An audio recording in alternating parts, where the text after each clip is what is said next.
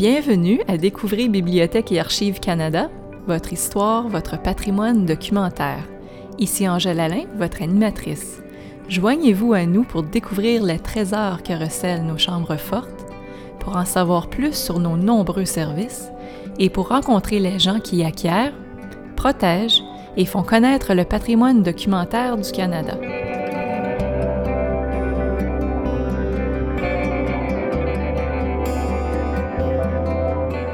La plupart des Canadiens sont au fait de la participation du Canada à la Première Guerre mondiale et à la Deuxième Guerre mondiale, mais saviez-vous que beaucoup de dossiers personnels de militaires canadiens sont accessibles au public? Chaque année, lors du jour du souvenir, les Canadiens ont une pensée pour nos anciens combattants et les sacrifices qu'ils ont faits dans le but de préserver nos valeurs et notre liberté. N'y a-t-il pas de plus belle façon de reconnaître les sacrifices de ces hommes et de ces femmes qu'en faisant revivre l'histoire de ceux et de celles qui nous ont quittés il y a déjà longtemps? Les dossiers de service permettent aux Canadiens de se familiariser avec des expériences vécues durant la guerre par l'entremise d'une personne, nous rappelant ainsi le coût humain de la guerre.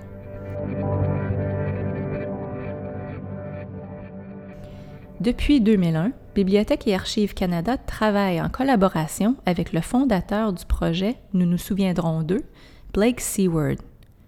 Grâce à ce projet, les jeunes ont la possibilité de consulter des dossiers de services de Canadiens qui ont servi durant la Première Guerre mondiale ou la Deuxième Guerre mondiale. Le projet Nous nous souviendrons d'eux fait le lien entre les jeunes et l'histoire militaire du Canada, leur permettant de faire revivre des récits depuis longtemps oubliés mettant en vedette nos anciens combattants. Aujourd'hui, nous nous entretenons avec le gestionnaire de projet, Kyle Browness. Il nous parlera du projet, de sa diffusion aux quatre coins du pays et de la participation des enseignants, des élèves et de la population canadienne en général. Bonjour, Kyle. Bonjour. Merci de vous joindre à nous aujourd'hui. C'est un véritable plaisir. Pouvez-vous nous dire en quoi consiste le projet? Nous nous souviendrons d'eux? Bien, vous savez, le projet Nous nous souviendrons d'eux est sans contredit une expérience à part. En guise de résumé, je dirais que les élèves de niveau secondaire et les enseignantes consultent des sources primaires. Il s'agit dans notre cas des dossiers de services militaires conservés à Bibliothèque et Archives Canada. Ainsi, ils explorent la vie d'infirmières et de soldats canadiens qui ont pris part à la Première Guerre mondiale ou encore qui ont été tués au combat durant la Deuxième Guerre mondiale. Ces ateliers, bien entendu, sont ouverts aux jeunes de tout âge, mais habituellement aux élèves de la dixième à la douzième année. Vous savez, c'est vraiment fantastique parce que des ateliers se donnent partout au pays en ce moment, et nous avons la chance d'avoir un réseau national de partenaires. De nombreuses possibilités s'offrent donc aux enseignantes. Et quelle a été votre participation au projet? Bien, à mes débuts, j'ai travaillé à développer des ententes avec certains de nos partenaires. Nous avons donc des ententes avec le Musée canadien de la guerre et avec des bibliothèques publiques dans tout le Canada. Par conséquent, vous avez été témoin de la progression du projet au fil des ans? C'est vrai, c'est plutôt impressionnant. Je sais que le projet a vu le jour en 2001 et à l'époque, nous offrions beaucoup d'ateliers ici à Bac. Mais vous savez, de nombreux Canadiens ne pouvaient pas se rendre à Ottawa. Nous avons aussi constaté qu'un grand nombre de personnes qui venaient ici à Ottawa pour assister à l'atelier ont profité pour visiter le Musée canadien de la guerre. Nous avons donc pensé combiner nos ateliers et les activités offertes au Musée de la guerre et présenter nos ateliers au musée. Et c'est ce que nous avons fait. Nous avons mis en place une collaboration avec le Musée canadien de la guerre. Nous y donnons nos ateliers et les visiteurs peuvent ainsi découvrir les dossiers de service tout en admirant des artefacts de ces guerres. Quelle merveilleuse idée! N'avez-vous pas dit aussi que vous travaillez de concert avec les bibliothèques publiques? En effet, nous avons également mis en place des ententes avec des bibliothèques publiques. Au début, nous en comptions quatre, et nous voulions vraiment créer un réseau national. Nous avons conclu des ententes avec des bibliothèques publiques en Colombie-Britannique, en Ontario et au Manitoba. Durant la seconde année de notre projet d'expansion, si je ne me trompe, nous avons ajouté la Nouvelle-Écosse et l'Alberta, et d'autres établissements en Ontario et en Colombie-Britannique. C'était vraiment très stimulant parce que les enseignants se rendaient dans les bibliothèques publiques de leur collectivité pour découvrir la vie de soldats issus de leur milieu. Cela dit, ils se sentaient étroitement liés à ces militaires. Donc, le projet a vraiment pris une tournure pan-canadienne. Il s'est ramifié, n'est-ce pas? Oui, exactement. C'est vraiment exaltant parce que selon moi, le projet vise à explorer la vie des soldats et à découvrir directement les récits d'une personne que vous connaissez, qui a vécu dans votre milieu. Pour bien des personnes, c'est une expérience très touchante. Autre fait intéressant, beaucoup de soldats, vous savez, n'avaient que 18 ans, et certains ont triché sur leur âge alors qu'ils n'avaient que 16 ou 17 ans, et ils ont fait des sacrifices énormes. Les élèves ont sensiblement le même âge que les soldats faisant l'objet des recherches. Voici maintenant Blake Seward, fondateur du projet Nous nous souviendrons d'eux et récipiendaire de nombreux prix, y compris le prix d'excellence du gouverneur général en enseignement de l'histoire canadienne. Blake nous raconte les débuts du projet et les incidences sur les participants. En fait, j'étais à une réunion de famille et on m'a demandé de parler de mon grand-oncle et de dire ce que je pensais de lui parce que je suis professeur d'histoire et je ne savais rien de mon grand-oncle. J'en étais médusé. Je ne savais rien de l'histoire d'un membre de ma famille, et j'ai décidé de corriger cette situation. Pendant que je feuilletais le dossier de service de mon grand-oncle, j'étais de plus en plus convaincu que ce serait une expérience fascinante pour les élèves. Consulter des sources primaires et ainsi démystifier la vie des soldats dont le nom figure sur des cénotaphes. Comme j'approfondissais mes recherches sur mon grand-oncle, je me suis rendu au cénotaphe et j'ai noté les noms qui y sont inscrits et j'en ai remis un à chacun des élèves dans ma classe de dixième année en histoire. Nous avons donc commandé les dossiers et, à l'époque, en 2001, il nous a fallu nous rendre à Bibliothèque et Archives Canada, ici, rue Wellington, et réserver une salle de conférence. Nous avons été la première classe de niveau secondaire à y aller et à consulter les dossiers de service des soldats dont le nom est gravé sur le cénotaphe à Smiths Falls. Et le résultat a été que les élèves ont adoré tenter de dévoiler des mystères et comprendre le contenu des dossiers. À compter de ce moment-là, il y a eu de plus en plus d'intérêt à Bibliothèque et Archives Canada à concevoir un produit qui pourrait servir aux élèves du pays. Voilà un des plus grands secrets de Bibliothèque et Archives Canada. J'ai toujours cru que tous les chemins mènent aux archives, voulant dire ici qu'il y a tellement de collections qui revêtent une valeur éducative exceptionnelle. Permettre à des jeunes de venir et de fouiller dans les dossiers avec précaution en tentant de réunir les pièces du casse-tête. Prenez par exemple un soldat qui a contribué à l'histoire, mais dont le souvenir s'est perdu.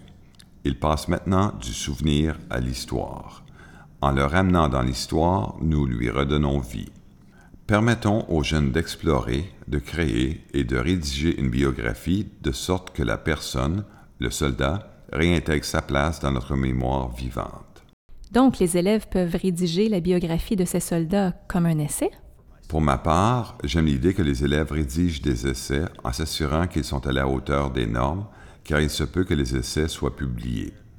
De plus, vous écrivez un chapitre de l'histoire qui, en général, a probablement été oublié depuis longtemps par la collectivité et par le fait même par le pays.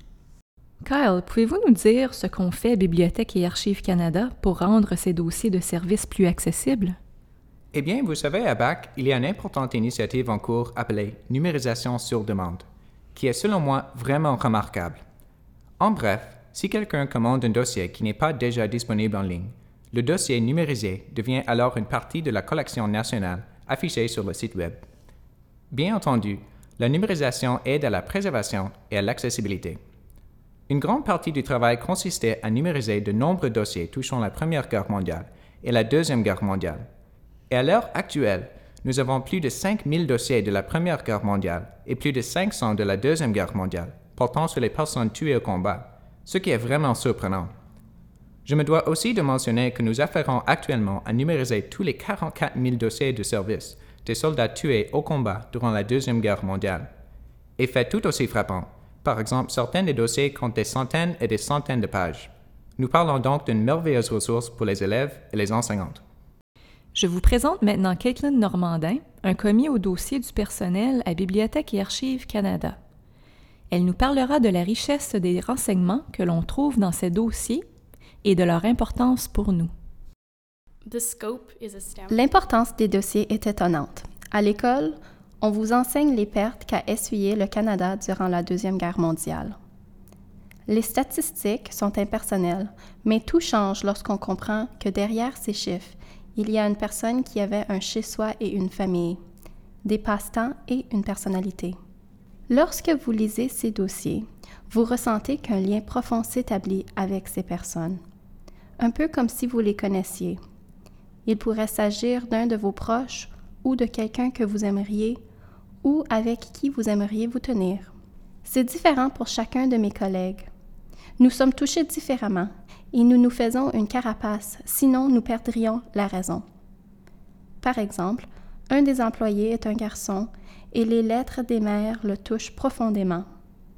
Quant à moi, ce sont les mères et les pères qui n'ont jamais su ce qui est arrivé à leur fils. Ils ont simplement été portés disparus et leur corps n'a jamais été retrouvé. Les parents n'acceptent pas que leur fils soit parti et ils persistent à croire qu'ils sont vivants. Cela me bouleverse chaque fois. Je vois que vous avez apporté une lettre. Pouvez-vous m'en parler un peu? Bien entendu, un pilote allemand a écrit cette lettre à l'intention de la famille d'un homme dont l'avion a été abattu par l'ailier allemand, de l'auteur de la lettre. Elle a été écrite pour la famille après la guerre en 1947 le 26 mars 1947, au rédacteur adjoint. Commandant d'escadre, réserve des volontaires de la Royal Air Force. Je vous prie de me pardonner si j'écris en allemand, mais, étudiant, je n'étais pas très bon en anglais. Pas assez pour vous dire tout ce que j'ai à rencontrer. Cette lettre vient du cœur et je ne vois aucune autre façon de vous transmettre des renseignements assurément intéressant pour vous et susceptible d'apporter un certain bonheur aux personnes visées. Vous serez donc gentil de faire traduire cette lettre et de la lire. Je serai bien heureux de recevoir une réponse. Le 20 mars 1943, entre 15h23 et 15h45, j'étais engagé dans un combat aérien avec un chasseur de la RAF au large de la côte sud de la Sicile et je n'ai jamais pu l'oublier. Mon opposant était un homme remarquablement brave et je n'en ai retiré par la suite aucun sentiment de triomphe, mais j'avais plutôt l'impression d'avoir tué un ami. Je vous raconte ce qui est arrivé. À l'époque, j'étais détaché avec mon escadron à San Pietro, en Sicile. J'étais un jeune lieutenant et mon premier vol opérationnel remontait à l'automne de 42 en Afrique. J'étais reconnu pour être un habitué qui avait pris part à la campagne en Afrique et je pilotais toujours une ME 109G avec un ami de mon enfance que j'avais rencontré en Afrique. Lui aussi était lieutenant et avait 21 ans. J'en avais 22. Le jour en question, l'alerte est donnée les conditions climatiques sont très défavorables. Nous décollons tous deux à 15h23 et atteignons la côte rapidement, heureux de nous éloigner de mauvais temps. Nous grimpons encore et après cinq minutes de vol, nous voyons en dessous de nous, à une altitude variant entre 500 et 300 mètres, un seul Spitfire. Il ne nous a pas remarqués. Nous comprenons immédiatement que le pilote fait des cercles en basse altitude au-dessus de la mer à 2 ou 3 km de la côte ennemie. Apparemment, un membre de sa formation s'est écrasé en mer. Burn attaque immédiatement, mais la Spitfire s'esquive si rapidement que l'attaque ne porte pas. Je dois expliquer que Burn comptait déjà à son actif 27 avions abattus et il était sur la bonne voie pour devenir un as exceptionnel. L'engagement se poursuit un certain temps. Je n'ai pas tiré sur le Spitfire, mais j'ai couvert les arrières de mon ami. La réputation de Spitfire en matière de manœuvrabilité ne te trompe pas, et notre ennemi inconnu tire son épingle de jeu. Elle échappe habilement à chacune de nos attaques, demeurant de 50 à 100 mètres en dessous de nous. Elle suit toutes nos vrilles et nos esquives.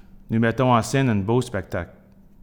Il n'a pas pensé se dégager et se cacher dans les nuages qui formaient un épais rideau avant la côte, à seulement un ou deux kilomètres plus loin. Après quinze minutes, nous avions été frappés à quelques reprises, mais nous étions incapables de le rattraper. Il faisait chaud dans le cockpit, tous les moteurs tournant à plein régime. Le soleil impitoyable nous aveuglait et nous étions fatigués. Nous étions sur le point de mettre fin à l'engagement car notre réserve en carburant s'épuisait et nous nous demandions comment nous allions pouvoir retourner à la base. À ce moment précis, toutefois, le Spitfire s'est faufilé derrière nous et nous avons compris la menace qui nous guettait. Nous ne faisions pas face à un novice, mais plutôt à un pilote compétent qui était bien décidé à mettre fin de combat, d'une manière ou d'une autre. Entre-temps, nous nous étions rapprochés des nuages. Le Spitfire était à la même altitude que nous et nous ne devancions de 500 à 600 mètres. Nous savions que quelque chose allait arriver. Le Spitfire aurait pu disparaître dans les nuages, ce qu'il n'a pas fait. Soudainement, il volait dans notre direction avec la nette intention de tirer sur l'un de nous. Une belle esquive, j'étais tellement surpris que je n'ai oublié de tirer, mais Burnt a fait feu une fraction de seconde avant le pilote de Spitfire qui est entré de plein fouet dans les flammes et a incontestablement été frappé sur le coup. Le Spitfire est passé à 50 mètres de moi, et je l'ai vu, en perte de contrôle, se disloquer et plonger dans la mer sans prendre feu. Des vagues se sont élevées bien haut, comme un mémorial qui l'inconnu aurait lui-même érigé pour souligner la fin de sa vie. Ensemble, elles ont formé un tourbillon et se sont repliées et ont refermé le passage laissé par l'avion. Tout de suite après, nous avons survolé le point d'impact, à seulement quelques mètres au-dessus de la surface de l'eau. Il ne restait aucune trace. Épuisés et en silence, nous sommes retournés à la base.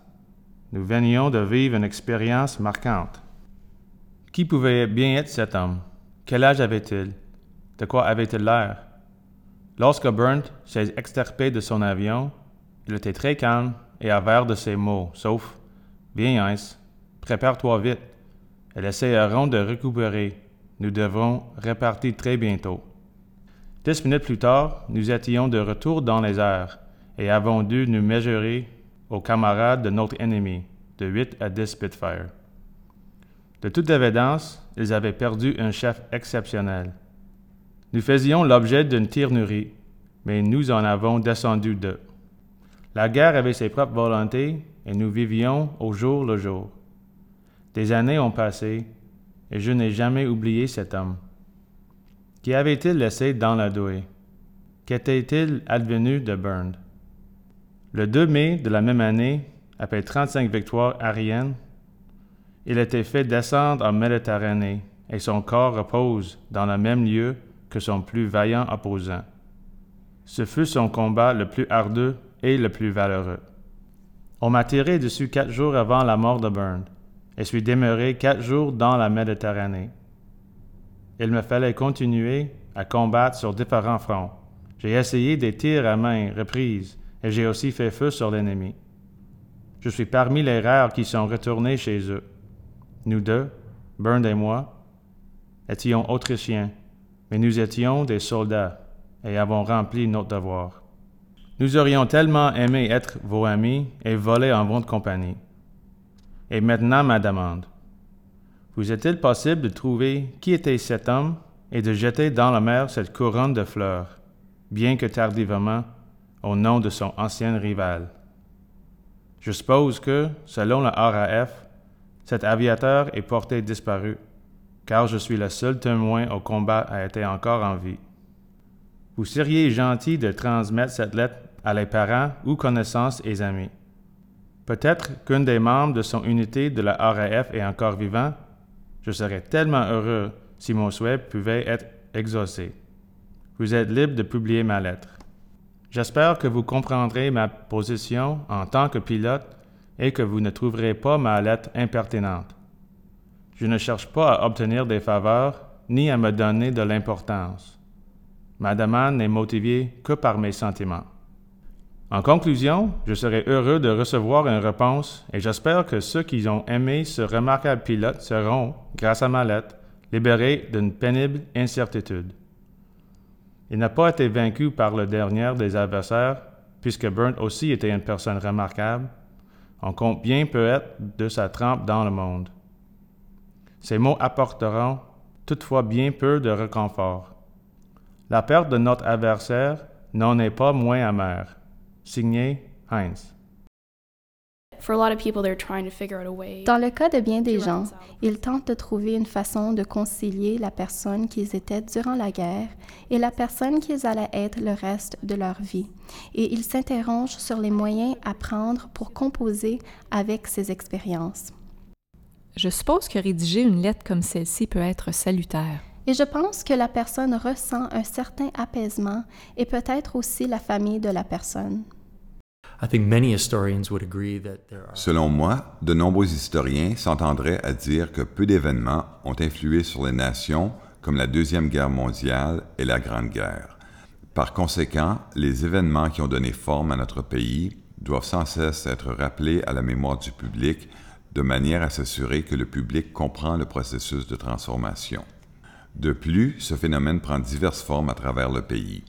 Je crois que plus les élèves ont accès au dossier de la Deuxième Guerre mondiale, plus ces documents deviendront importants, meilleure sera la compréhension de l'importance et de la perspective historique. Davantage dans une perspective nationale que dans une approche citoyenne, ce sont des éléments relativement essentiels dans notre histoire canadienne. Nous voulons la participation active des citoyens et cette participation s'acquiert à partir de la compréhension de nos racines, et nos racines sont fondées sur les éléments qui façonnent notre nation.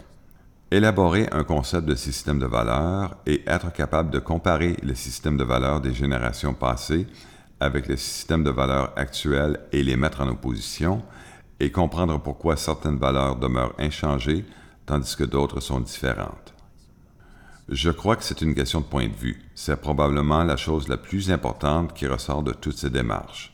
Et c'est seulement vous qui pouvez vous faire une opinion lorsque vous comparez les valeurs et les mettez en opposition. Grâce à la perspective, nous pouvons vraiment, dans le domaine de l'histoire du Canada, tendre vers le passé et l'appliquer au présent, ou prendre le présent et reculer dans le temps afin de mieux comprendre la situation. Je pense que décortiquer ces dossiers de la Deuxième Guerre mondiale est une façon d'y arriver. Nous pouvons aussi le faire avec beaucoup d'autres collections gardées ici. Donc, parmi les choses intéressantes découlant de toute l'expérience, nous nous souviendrons d'eux, mentionnons l'entrevue avec Mary Lou Finley dans le cadre de l'émission radiophonique à la CBC As It Happens. Sierra, une élève, a parlé à Mary Lou du soldat visé par ses recherches, Stephen Arthur Mansfield, et des problèmes qu'elle avait à trouver des renseignements, de la parenté et d'autres données de ce genre. Nous n'avions en main qu'un seul élément de départ, une photographie étrangement cadrée mesurant 4 pouces de large sur 11 pouces de haut. Le lendemain de notre entrevue à l'émission As It Happens, j'ai reçu un appel téléphonique dans ma classe et la secrétaire m'a dit qu'il y avait un homme en ligne pour moi. J'ai donc pris l'appel. L'appelant était sur la route et me parlait à partir de son cellulaire dans le début des cellulaires. Et il a dit J'ai écouté As It Happens, je pars de Montréal. C'est mon grand-oncle, je ne sais rien de lui, je dois parler à l'élève. Nous avons donc réservé une salle à l'école secondaire et l'homme est arrivé. Il n'avait apporté qu'un petit dossier. Il s'est assis et pendant une heure et demie, cet homme et Sierra, l'élève, ont eu une conversation très émotive, pleurant beaucoup. Il tentait de recoller les morceaux. À la fin du dossier se trouvait l'autre moitié de la photographie. C'était la photo de mariage du soldat, ce qui explique pourquoi la photo était aussi étrange. Lorsque son grand-oncle est mort, sept jours avant la fin de la guerre, le 4 novembre 1918, sa nouvelle épouse a déchiré la photographie. Elle a déménagé à Montréal et laissé la moitié de la photo arborant son mari à Smiths Falls. La photo était étrange parce qu'on l'y voyait mettre en valeur son alliance. Nous avons donc vécu un moment fort spécial lorsque nous avons recollé les deux moitiés et elles s'agençaient parfaitement. Par la suite, nous avons numérisé les deux morceaux, maintenant réunis, et avons donné aux visiteurs l'autre moitié de la photographie. Il était tellement reconnaissant à l'idée qu'une élève de dixième année, âgée de 15 ans, ait agi de la sorte. Quant à lui, plein de possibilités s'offraient à lui maintenant. Selon moi, il est important que ces éléments soient mis à la disposition du public parce que nous disons chaque jour du souvenir que nous devons nous rappeler les sacrifices de nos semblables et qu'il faut leur être éternellement reconnaissants. Mais je pense que les gens ne savent pas vraiment ce que cela veut dire. Vous ne le savez vraiment qu'après avoir lu sur ces personnes et compris les coûts humains associés à la Deuxième Guerre mondiale et à la participation du Canada. Je crois qu'il faudrait lire sur ces personnes, plus particulièrement si nous étions en temps de guerre, parce que nous comprendrions alors qu'il ne s'agit pas seulement de la mort de combattants, mais on parle aussi de la fin de leurs espoirs, de leurs rêves, des projets qu'ils avaient échafaudés. Dans une certaine mesure, les retombées se font encore sentir aujourd'hui. Les membres des familles ont poursuivi leur vie. Des enfants ont grandi sans leur père. Des maris ne sont jamais revenus à la maison. Ils ont perdu leur grand frère et leur grande sœur. La Deuxième Guerre mondiale et ses incidences se perpétuent jusqu'à aujourd'hui. Il y a un trou qui ne sera jamais comblé. Donc, Kyle, je suis curieuse. Si j'enseigne à Winnipeg dans une classe au secondaire et que je désire participer au projet, qu'est-ce que je fais? Où est-ce que je vais? Par quoi dois-je commencer? C'est une excellente question et vous savez, les enseignantes ont de nombreuses possibilités. Le plus simple est de consulter d'abord notre site Web. Vous accédez donc au site Web de Bibliothèque et Archives Canada sous la rubrique Nous nous souviendrons d'eux.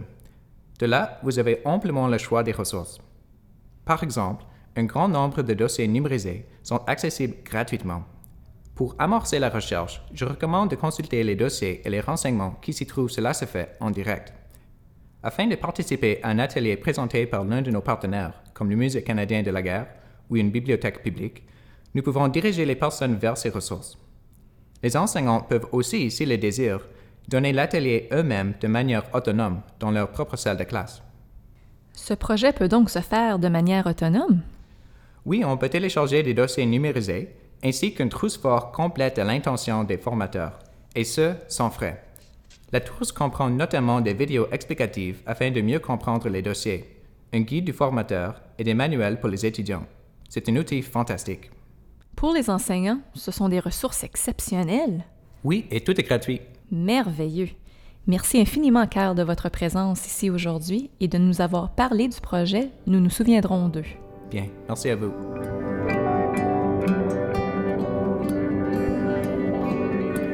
Les personnes qui manifestent de l'intérêt envers le projet Nous nous souviendrons d'eux et qui désirent consulter les dossiers de service de militaires de la Première Guerre mondiale ou de la Deuxième Guerre mondiale sont priées de visiter notre site web à l'adresse www.collectioncanada.gc.ca cenotaphe.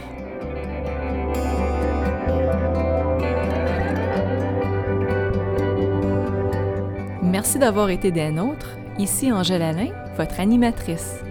Vous écoutiez Découvrez Bibliothèque et Archives Canada, votre fenêtre sur l'histoire, la littérature et la culture canadienne. Je remercie nos invités d'aujourd'hui, Kyle Brownis, Blake Seward et Caitlin Normandin. Pour plus d'informations sur nos balados, ou si vous avez des questions, commentaires ou suggestions, veuillez nous visiter à collectioncanada.gc.ca balado.